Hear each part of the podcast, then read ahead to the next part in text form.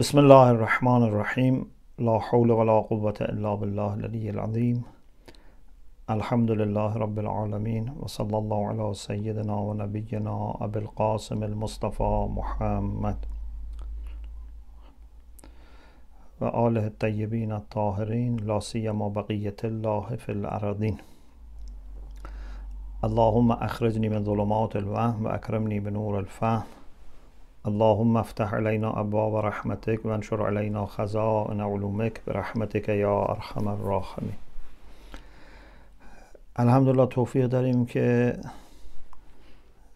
بحث خودمون رو درباره مفهوم حیات ادامه بدیم انشالله من بعد از اینکه بحث حیات رو کردیم با توجه به پیشنهاد بعضی از خواهرها یه چند دقیقه هم در مورد رحلت پیامبر اکرم صلی الله علیه و آله و سلم انشالله صحبت می‌کنم. اما ابتداعا بحث حیات را دنبال می‌کنیم. عرض کردیم که مفهوم حیات از اون مفاهیم اساسی است در قرآن کریم. که هم در مورد خداوند متعال به کار میره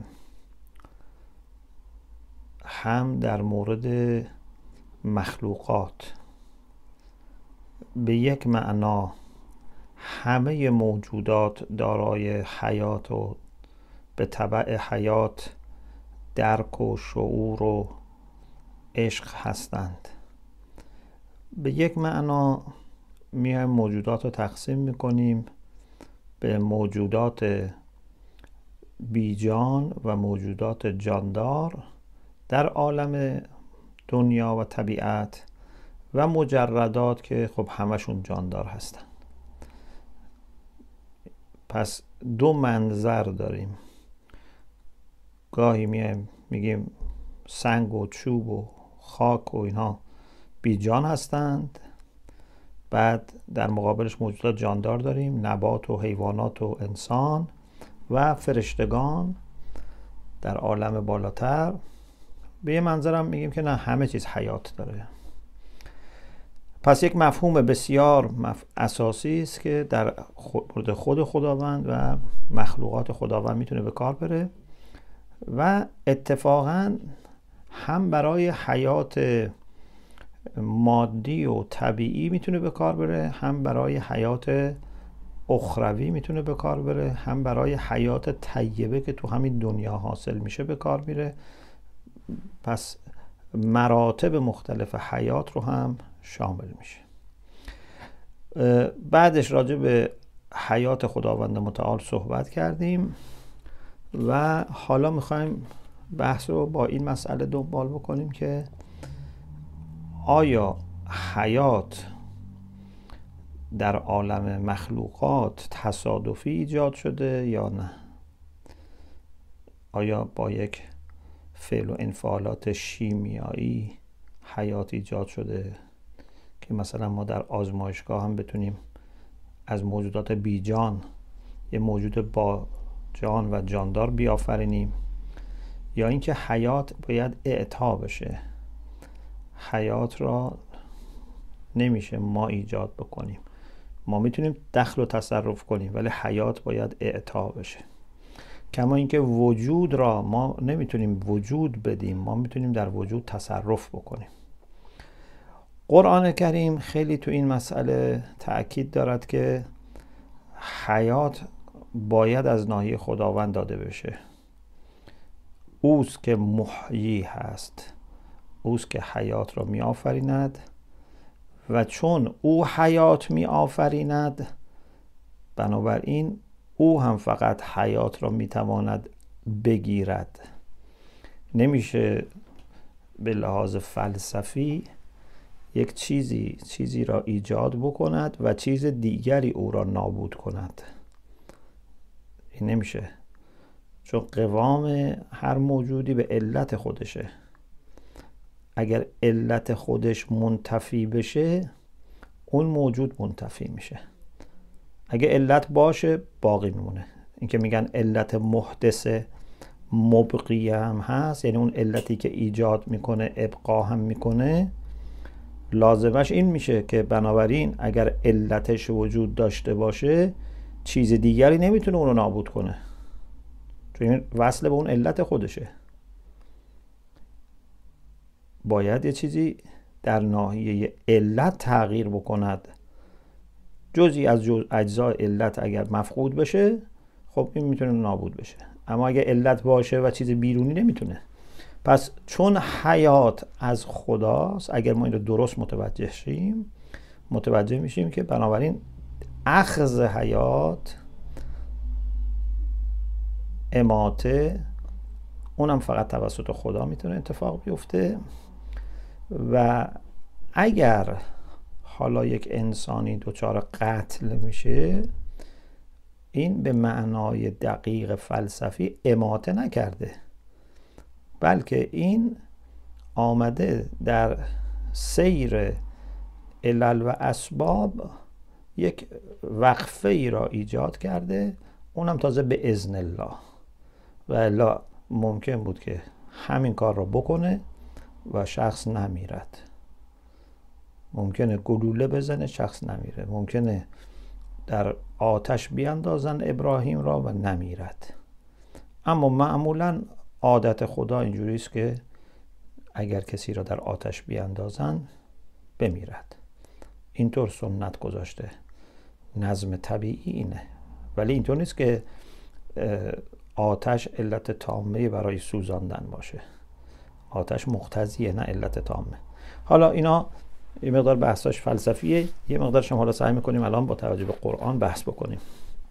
ببینید اینکه قرآن تکیه داره که حیات از خداست و اخص حیات یا اماته هم از خداست در آیات مختلفی بیان شده. مثلا در سوره انعام آیه 95 اعوذ بالله من الشیطان الرجیم. ان الله فالق الحب و النوا خداوند دانه ها و هسته ها را می شکافد بعضی چیزها با دانه است. مثل مثلا سیب دانش رو می‌کنن بعضی چیزها هسته داره مثل هلو مثل خرما. خرما هسته داره. خلاصه با حالا یا دانه یا هسته این رو خدا میشکافه. یخرج الحی من المیت و مخرج المیت من الحی. ذالکم الله فانا تؤفکون. خداوند زنده را از درون مرده بیرون می آورد و مرده را از زنده بیرون می آورد یعنی هم احیا هم امات کار اوست. ذالکم الله او خداست. فانا تؤفکون کجا به فریب و باطل کشیده می شوید آیه سی و سه سوره یاسینن و آیتون لهم الارض المیتته. یا ارض المیتتو. آیتون لهم الارض المیته. احییناها و اخرجنا منها حبا فمنه یاکلون.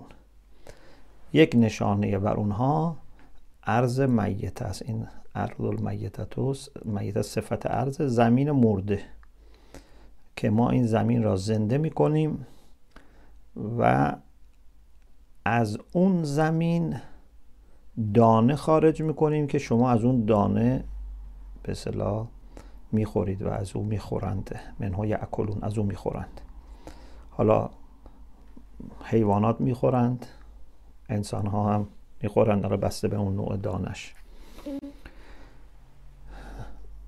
یکی از مفاهیمی که تو قرآن مطرح شده و بعد به تبعش ما توی روایات و فقه اسلامی داریم اینه که زمین می‌تونه میت باشه. زمینی که بایر باشه توش چیزی نکاشته شده باشه این میشه بهش میگن موات زمین به تعبیر اینجا زمین میته زمین مرده. وقتی درش سبزیجات و گیاهان و علف و خلاصه اشجار و ازهار و اوراد و اینها بروید این زمین زنده میشه. که اگه شما دقت بکنید در واقع زنده به زنده شدن اون نباتاته. ولی خود اون خاک و سنگ و اینا که تغییر نمی‌کنه. وقتی در او این نباتات که حیات دارن باشند میگیم زمین زنده شده. کما اینکه در انسان هم بدنش وقتی که روح باشه میگیم بدن زنده است. اگر روح از بدن رفت میگیم بدن مرده است. در واقع اصل حیات ما رو روحه و به طبع او به بدن هم نسبت داده میشه.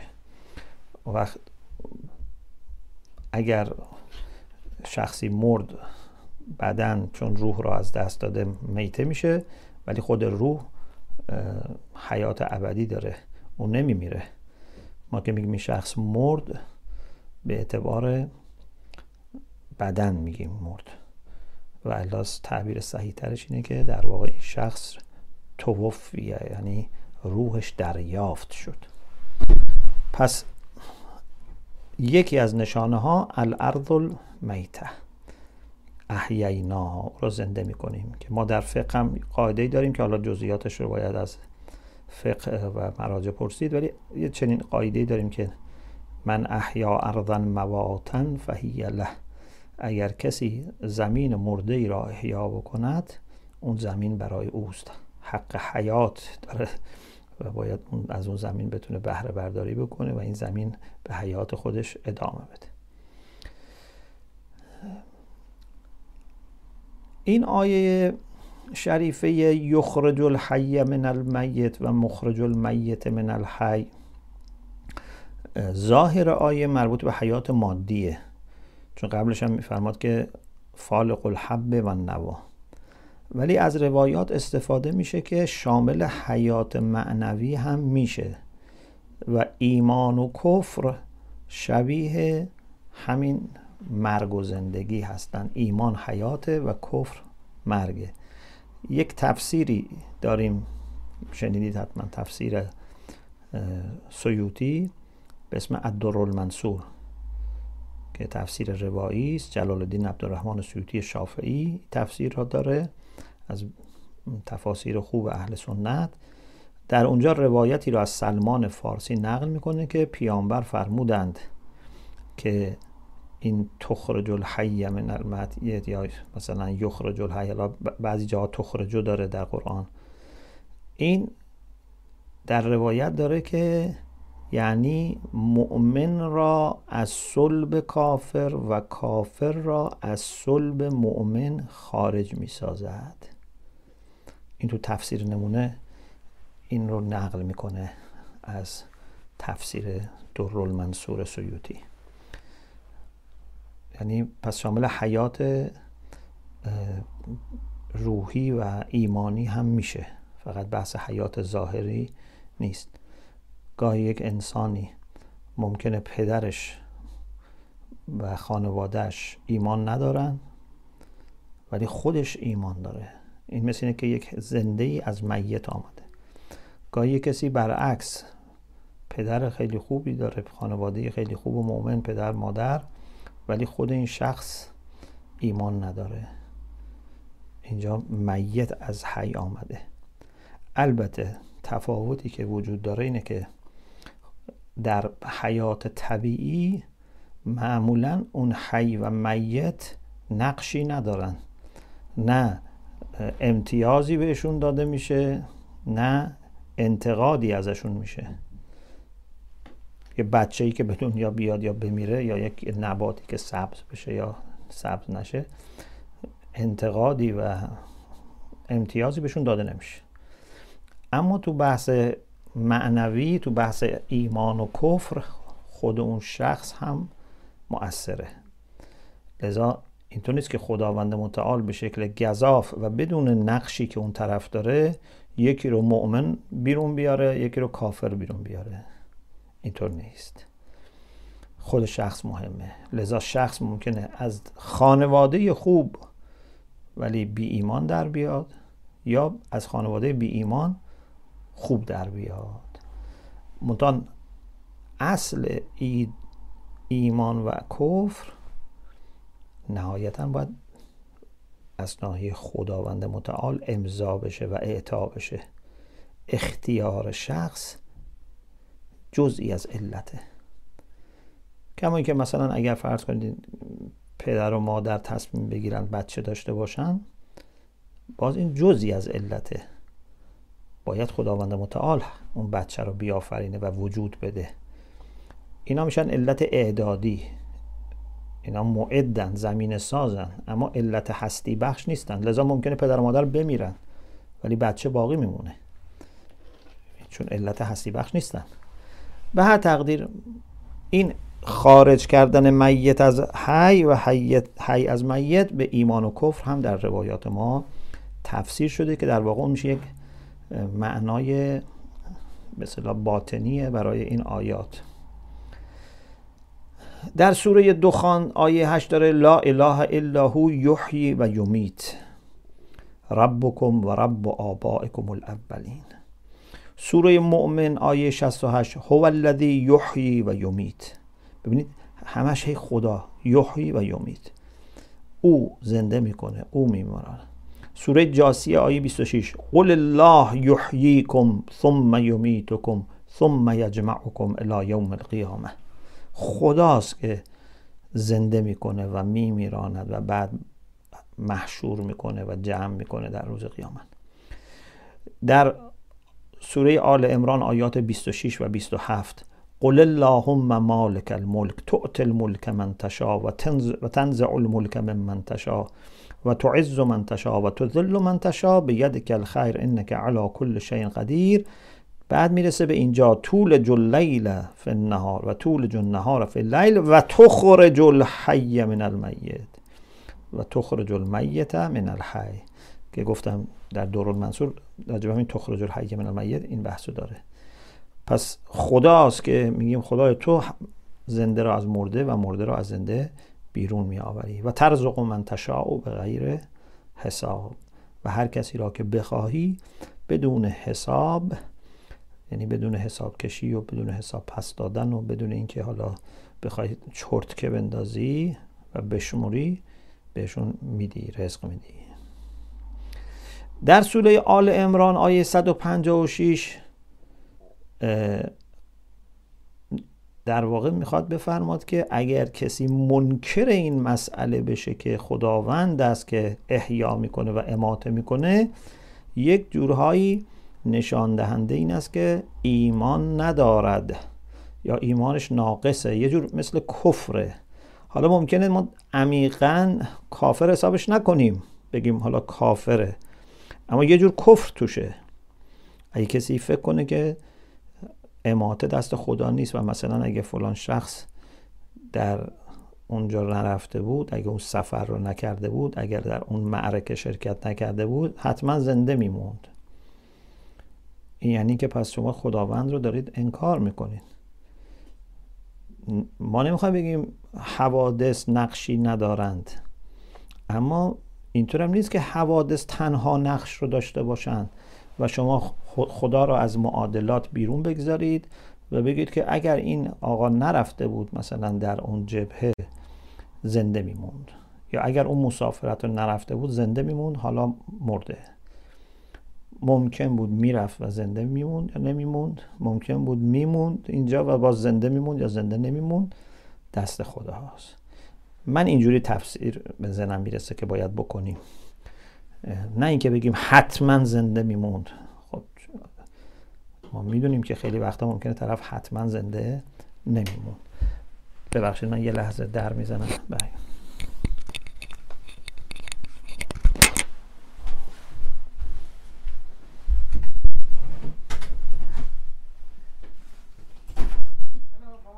Thank you very much.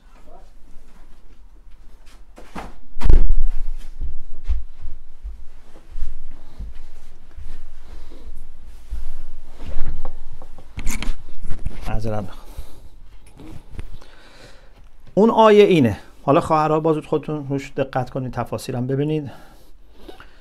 آل سوره آل عمران آیه 156 یا ایها الذین آمنو لا تکونوا کالذین کفروا و قالوا. ای مؤمنین مثل کسانی نباشید که کفر ورزیدند و گفتند لاخوانهم اذا ضربوا فی الارض او کانوا غزا لو کانوا عندنا ما ماتوا و ما قتلوا. اینا چی گفتن؟ اینها در مورد برادرانشون وقتی که برادرانشون در زمین سیر کردند یا اینکه برادرانشون غزوه کردند جهاد کردند کانو غزن غازی با غین و زی را یعنی غزوه کننده یعنی جنگ کننده. اینا چی گفتن؟ گفتن لو کانو عندنا ما ماتو و ما قتلو اگر اینها مسافرت نکرده بودن یا در جنگ شرکت نکرده بودن نمی مردن و کشته نمی شدن لیجعل الله ذالک حسرتا فی قلوبکم. خداوند متعال این را مایه حسرت و پشیمونی و ناراحتی اینها قرار دهی میگن چرا این کاری کردیم؟ چرا نذاشتیم مثلا طرف بمونه؟ چرا گذاشتیم بره و اینها؟ بعد میفرماد والله یحیی و یمیت. خداوند زنده می‌کند و میمیراند والله به ما تعملون بصیر. خداوند به آنچه که انجام می‌دهید بینا است. خب این معناش چیه؟ این روش دقت کنیم. قطعا نمیشه بگیم که مثلا سفر کردن هیچ اثری نداره جنگ رفتن هیچ اثری نداره. خب یعنی این همه آدمی که توی جنگ کشته میشه یعنی واقعا اگه جنگ نشده بود همشون میمردن؟ همه اینا توی مثلا خونه هاشون و تو شهر خودشون میمردن. پس دیگه جنگ اگه اینطور باشه چیز خیلی بدی نیست. چون همه بالاخره میمردن. حالا فقط جاش فرق کرده به نظر من منظوری نیست.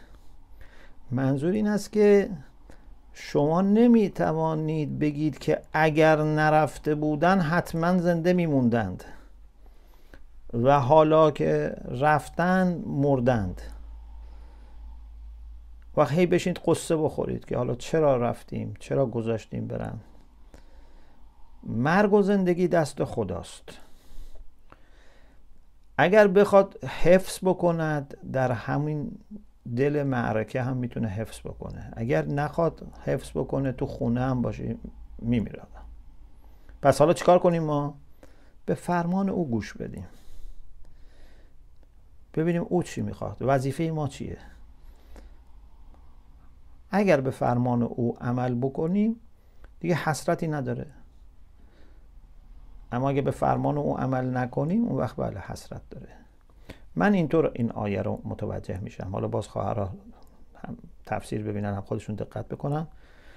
اگر بخوایم یک تفسیر منسجمی با خلاصه مبانیمون بکنیم به نظر می‌رسه که معناش این باید باشه. خلاصه مرگ و زندگی دست خداست. و در این حال حوادث ممکنه نقش داشته باشه. احتیاط بی احتیاطی دقت کردن دقت نکردن اینا همه می‌تونه نقش داشته باشه.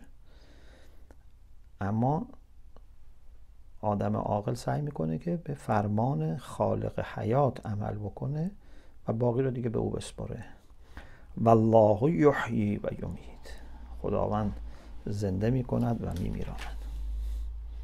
خب حالا اگر خدا زنده, زنده می کند و می میراند ما چی؟ آیا انسان هم می‌تونه این کار رو انجام بده؟ خب روشنه که نه دیگه انسان نمی‌تونه این کار رو انجام بده قرآن اشاره می‌کنه به مورد نمرود که می‌گفت من هم می‌تونم زنده کنم و بمیرانم و می‌خواست مردم را فریب بده و کسانی هم بودن که متاسفانه فریب خوردن در سوره بقره آیه 258 به همین مغالطه نمرود اشاره می‌کنه در مورد مسئله حیات. علم تر الى الذي حاج ابراهیم فی ربه ان آتاه الله الملک. آیا ندیدی کسی که با ابراهیم در مورد پروردگار ابراهیم یا پروردگار خودش فرق نمی‌کنه چون مشترکه. مهاجه می‌کرد. حالا خدا به این ملک داده بود. به جای اینکه قدردان باشه حالا همون کسی که بهش ملک داده رو داره انکار می‌کنه. اذ قال ابراهیم ربی الذی یحیی و یمیت قال انا احیی و امید. حضرت ابراهیم گفت که خدای من کسی است که زنده می کند و می میراند نمرود گفت من زنده می کنم و می میرانم هم حیات دادن رو به خودش نسبت داد هم اخص حیات و امات را خب اینجا مرحوم علامه میفرمان که حضرت ابراهیم منظورش از اینکه ربی الذی یحیی و یمیت اینه که واقعا حیات بده و واقعا حیات را بگیره. نمرود مقالطه کرد. گفت آقا یه نفری که حکم شده که اعدام بشه زندانی میواس اعدام بشه گفت آزادش کنید یه بیگناهی رو که قرار بود زنده باشه گفت بکشید گفت ببین من حیات و ممات دست منه کسی که قرار بود بمیره گفتیم نکشنش زنده بمونه کسی که قرار بود زنده باشه گفتیم بکشنش خب الله میفرماد که این واضحه که مقالطه است چون ای که حیات نبخشید به اون زندانی که محکوم بود و حیات اون کسی هم که گفت اعدام کنن این نگرفت. اما حضرت ابراهیم دید که به تعبیر مرحوم علامه دید که با کسایی طرفه که این فریب نمرود و مقالطه نمرود رو اونها اثر می‌کنه کارگر میفته حالا بیای به اینها ثابت کنی که آقا نه بابا این به لحاظ فلسفی کاری نکرده حیاتی نبخشیده حیاتی نگرفته. این فقط یک وسیله است این پیچیده است. لذا حضرت ابراهیم آمد اصلا عوض کرد. گفت که قال ابراهیم فان الله یأت بالشمس من المشرق. فعت بها من المغرب. خداوند خورشید را از مشرق می آورد اگر تو راست میگی تو از مغرب بیار. دیگه یه کاری کرد که اینجا دیگه نمرود فکرشو نکرده بود و جوابی نداشت که بده. دیگه نمی‌تونست مثلا یه خورشیدی رو بگه چپ بیا یکی بگه راست بیا فبوهت الذی کفر. اون نمرودی که کافر بود مبهوت شد. یعنی دیگه حرفی نداشت بزنه. والله لا یهد القوم الظالمین. پس نمرود اون استدلال اول حضرت ابراهیم را باهاش صادقانه برخورد نکرد مقالطه کرد ولی دیگه این دومی را نتونست کاری بکنه. حرف اول حضرت ابراهیم به قوت خودش باقی است که خداوند زنده می کند و می میراند بعد ما در هر دو مورد احیا و اماته ممکنه نقشی برای انسان داشته باشیم. در اماته مثل اینکه قاتلی کسی را بکشه یا مثلا نظر کسی آب بخوره نفس بکشه خف... خفش کنن خب اینها در مردن اون شخص نقش دارن ولی باز به اراده الهیه. اونتا خداوند طبق نظام سبب و اسباب روال رو برای این قرار داده که چنین چیزهایی باعث مرگ میشه. مگر اینکه خودش بخواد جلوشو بگیره. از اون بر برای احیا حالا یا به شکل اعدادی مثل پدر و مادر که برای به دنیا آمدن فرزند نقش دارن یا مثلا کشاورزی که دانه ای را در زمین میکاره و مراقبت می‌کنه. بالاخره یه نقشی داره در این. اگر این دانه رو نمیذاشت تو خاک و این دانه رو مثلا روی بلندی نگه میداشت چیزی سبز نمی‌شد. گرچه احیا با خداست ولی خب اینم یه نقشی داره. یا از این بالاتر احیایی که حضرت عیسی می‌کرد که بالاتر هر انسانی قادر نیست بکنه. پدر و مادر زیاد هستن. اما احیا کننده مثل حضرت اسم حضرت ابراهیم در قضیه اون چهار تا پرنده و حضرت عیسی در قضیه احیا کردن اموات این کمه. لذا معجزه است. و از تخلق من الطین که حیعت الطیر فتنفخ فیه فیکون طیرا باذنی حضرت عیسی گاهی ور می داشت در واقع از قالب گلی پرنده درست می‌کرد و این پرنده ها رو درشون میدمید. اون دم مسیحیایی به اینا حیات می‌داد. این حیات اونها این حیات این پرنده ها از کانال نفس عیسی به اینها می رسید از خداوند بود ولی از کانال نفس عیسی علیه السلام. لذا می فرماد که فیکون طیرا به اذنی تنفخ فی فیکون طیرا به اذنی با اجازه من نه مستقل از من ولی از کانال تو. یا اینکه اصلا آدمای مرده رو زنده می‌کرد. حضرت عیسی علیه السلام. یا حضرت ابراهیم وقتی که به خداوند عرض کرد که رب ارنی کیف تحیی الموت. خدایا به من نشون بده چگونه مرده ها را زنده می کنی. علامه طباطبایی میفرماند که سؤال حضرت ابراهیم این نبود که کیفیت احیا را به من نشون بده. زنده شدن را به من نشون بده. نه بیشتر از این بود. چطور تو اینها را زنده می‌کنی مرده ها را؟ کیفت تحیی الموتا یعنی من فقط نمی‌خوام ببینم مرده زنده می‌شود. می‌خوام ببینم تو چطور مرده را زنده می‌کنی.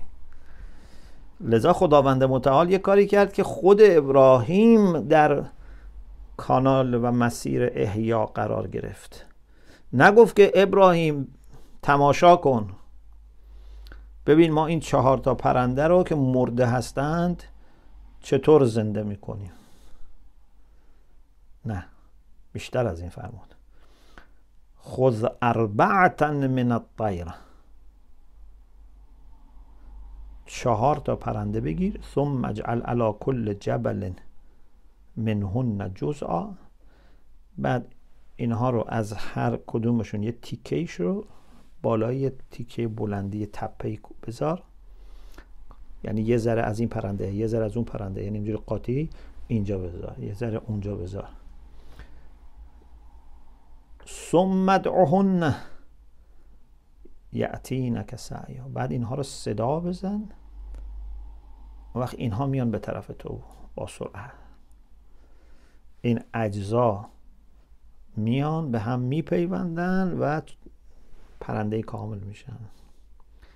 یعنی از کانال این دعوت و خواندن ابراهیم اینها زنده شدن و احیا شدن. پس یعنی خود ابراهیم یه جوری احیا کرد. منتها خب به ازن الله. پس فهمید که چطور میشه احیا کرد.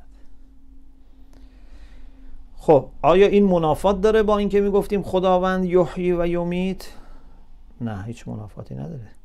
چون اینجا هم خدا داره احیا و اماته می‌کنه. منتها خداوند متعال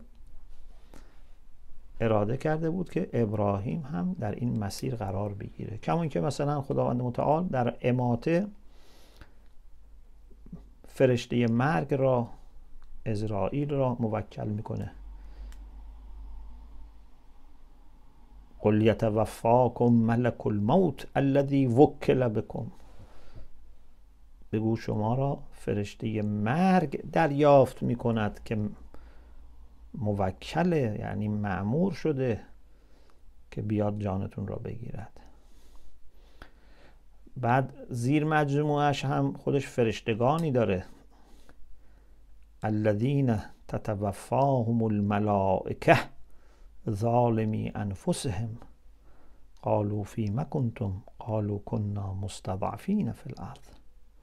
قالوا الم تكن ارض الله واسعه فتهاجروا فيها کسانی که فرشته ها جان اینها را دریافت می‌کنند در حالی که اینها ظلم به خودشون می‌کردند. بهشون میگن که شما کجا بودید؟ فی کنتم. در چه وضعیتی بودید؟ در کجا بودید؟ میگن ما مستضعف بودیم نمی‌تونستیم از خودمون مراقبت کنیم از دین و ایمان و اخلاق خودمون و اهلمون مراقبت کنیم. بهشون میگن علم تکن ارض الله واسعه. این حجت نیست. این کافی نیست. می‌تونستید مهاجرت کنید. آیا مهاجرت هم بابش بسته بود؟ علم تکن ارض الله واسعه فتهاجروا فیها. خب ببینید خدا اماته می‌کنه. ملک الموت هم بهش نسبت داده شده فرشتگانی هم که با ملک الموت کار می‌کنن به اونها هم نسبت داده شده. منافاتی نداره طولیه. حالا ممکنه یه جایی هم یه قاتلی هم نقشی داشته باشه. ممکنه یه سمی یک حادثه یک برقی بگیره آتیشی بگیره. منافاتی نداره. اما بدون اذن الهی و بدون اراده الهی این اتفاق نمیفته بدون اذن و اراده الهی یعنی مستقل. یعنی کسی بتونه مستقل این کار انجام بده. ملک الموت مستقل بخواد. نمی‌تونه. فرشته ها مستقل نمی‌تونن. قاتل مستقل نمی‌تونه. آتیش مستقل نمی‌تونه. اما به اذن الله بله میشه.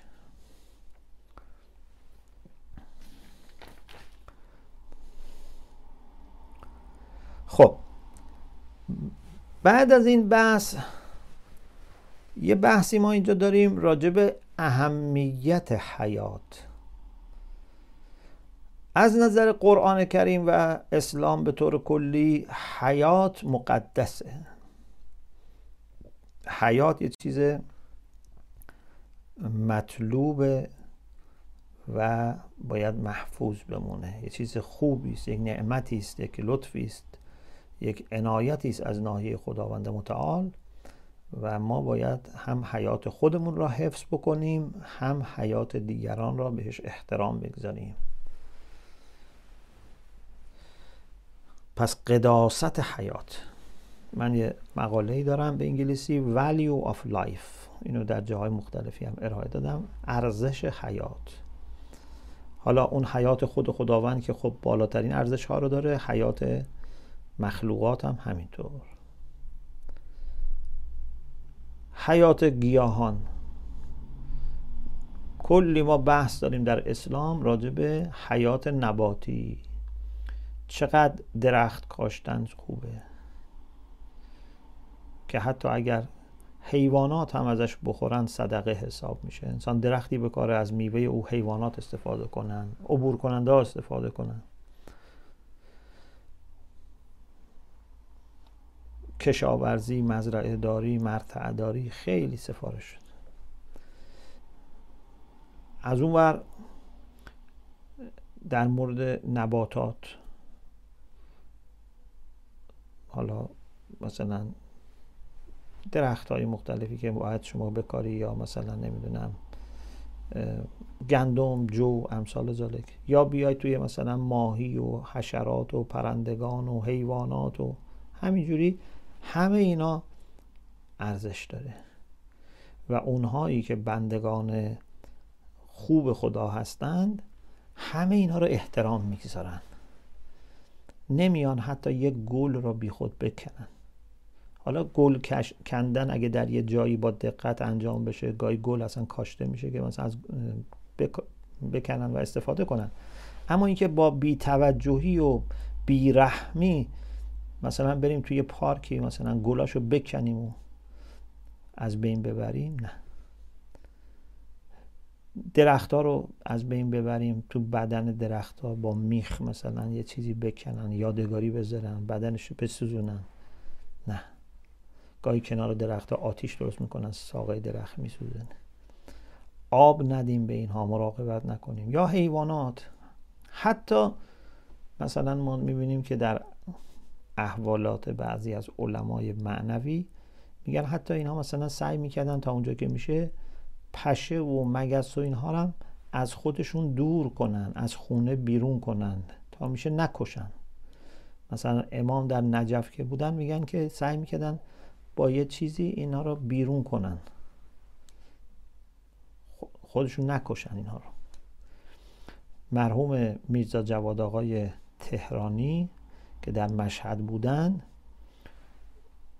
ایشون مثلا داره که در احوالاتشون که یه موقعی در حیات خونشون نشسته بودن کنار درخت نشسته بودن بعد رفتن برند اتاق دیدن که آقا برگشتن. از خانوادهشون پسرشون کسی می‌پرسه که چطور شد آقا برگشتید؟ اینا میگن که من رفتم دیدم که اینجا من نشستم چند تا از این مورچه ها اومده بودن روی لباسم ترسیدم اونجا گم بکنن خونشون رو. برگردوندم که سر جای اولشون که اینجا بذارمشون که خونه هاشون رو گم نکنن. یعنی وقتی که انسان بنده خدا میشه اون وقت تمام مخلوقات خداوند مظاهر خداوند آیه ها و نشان های خداوند همه براش قداست پیدا می‌کنه. یکی از اساتید ما می‌گفتن مرحوم الهی قمشهی که از علما بودند و ترجمه قرآن دارن ترجمه مفاتیح دارن شاعر بودن فیلسوف بودن این مرحوم الهی قمشهی ایشون می‌گفت که استاد ما می‌گفتن که در حیات مدرسه ظاهرا فیزیه وقتی که مثلا گل را می‌دید یه گلی را می‌دید همینطور نگاه می‌کرد و اشک میریخت این گلی که خیلی از کنارش به سادگی میگذرند یا حتی ممکن این گل رو بکنن پرپر کنن له کنند این انسان اینها را چه کار می‌کرد؟ با احترام نگاه می‌کرد و در او زیبایی الهی را متجلی می‌دید و اشک میریخت بنابراین برای ما حیات در همه انواعش مهمه حیات حیوانات بسیار مهمه. آیت الله علامه محمد تقی جعفری یه بحثی دارن راجع به حیات و راجع به حیات حیوانات و اینها. ایشون میفرمایند در اونجا که من عین عبارات ایشون رو هم فکر می‌کنم اینجا داشته باشم میفرماند که ملاحظه همه منابع فقه اسلامی. یعنی اگه کسی دقیق بره فقه اسلامی رو مطالعه کنه. به این نتیجه میرساند که حیوانات نباید کشته شوند. مگر اجازه تشریعی از خداوند باشد؟ یعنی ما حق نداریم حیوانات رو هم بکشیم. چون ما که بهشون حیات ندادیم. و این حیات اینها از جانب خداست و قداست داره. ما نمی‌تونیم بکنیم مگر اذن تشریعی داشته باشیم. در شرع اجازه داشته باشه. که اونم ایشون منحصرش می‌کنه در اینها. مانند استفاده از گوشت آنها. یه موقع یک حیوانی است که ما می‌کشیم به خاطر اینکه باید از گوشتش استفاده کنیم که یعنی در واقع در خدمت حیات انسان قرار می‌گیره. در خدمت حیات انسان قرار می‌گیره. یا ایمنی از آزار و صدمه اونها یا یک حیوان درنده است وحشی است حمله می‌کنه یک مار سمی سر می‌کنه مجبوریم بکشیمش در دفاع از خودمون. باز این میشه در خدمت دفاع از حیات انسان. یعنی یک نوع از حیات را به خاطر حفظ حیات برتر اشکال نداره. اجازه داده در شهر. اما همینطوری برای تفریح و بیتوجهی بخوایم حیوانات بکشیم. لذا در فقه دیدید که میگن که اگر کسی سفر بکنه به قصد شکار تفریحی این سفر معصیته و نمازش تمامه نمازش شکسته نمیشه. شکار نباید از روی تفریح باشه. برای موقعی که به غذا نیاز داره اون روی بحث دیگره پس ایشون میفرمایند که دلایل کافی برای حرمت شکار حیوانات برای ورزش وجود دارد. مثلا به عنوان یک ورزش و تفریح. و از آنها می توان نتیجه گرفت که کشتن حیوانات بدون سبب مجوز حرام است. یعنی چیزی باشه که تجویز بکنه. اجازه به ما بده. پس ببینید حتی ما تو حیات نباتات بعد حیات حیوانات اینا همه اینقدر ما حساسیت داریم. اون وقت دیگه به حیات انسان اگر برسه که دیگه خیلی بالا میشه. که اگه انسانی کشته بشه و به قتل برسونه این دیگه خیلی جنایت بزرگی تلقی میشه در اسلام. چون ارزش حیات انسانی خیلی بالاست. حالا در مورد ارزش حیات انسان ما بحث زیادی داریم. می‌خواید یه چند دقیقه یه مکسی بکنیم و انشالله بحث رو ادامه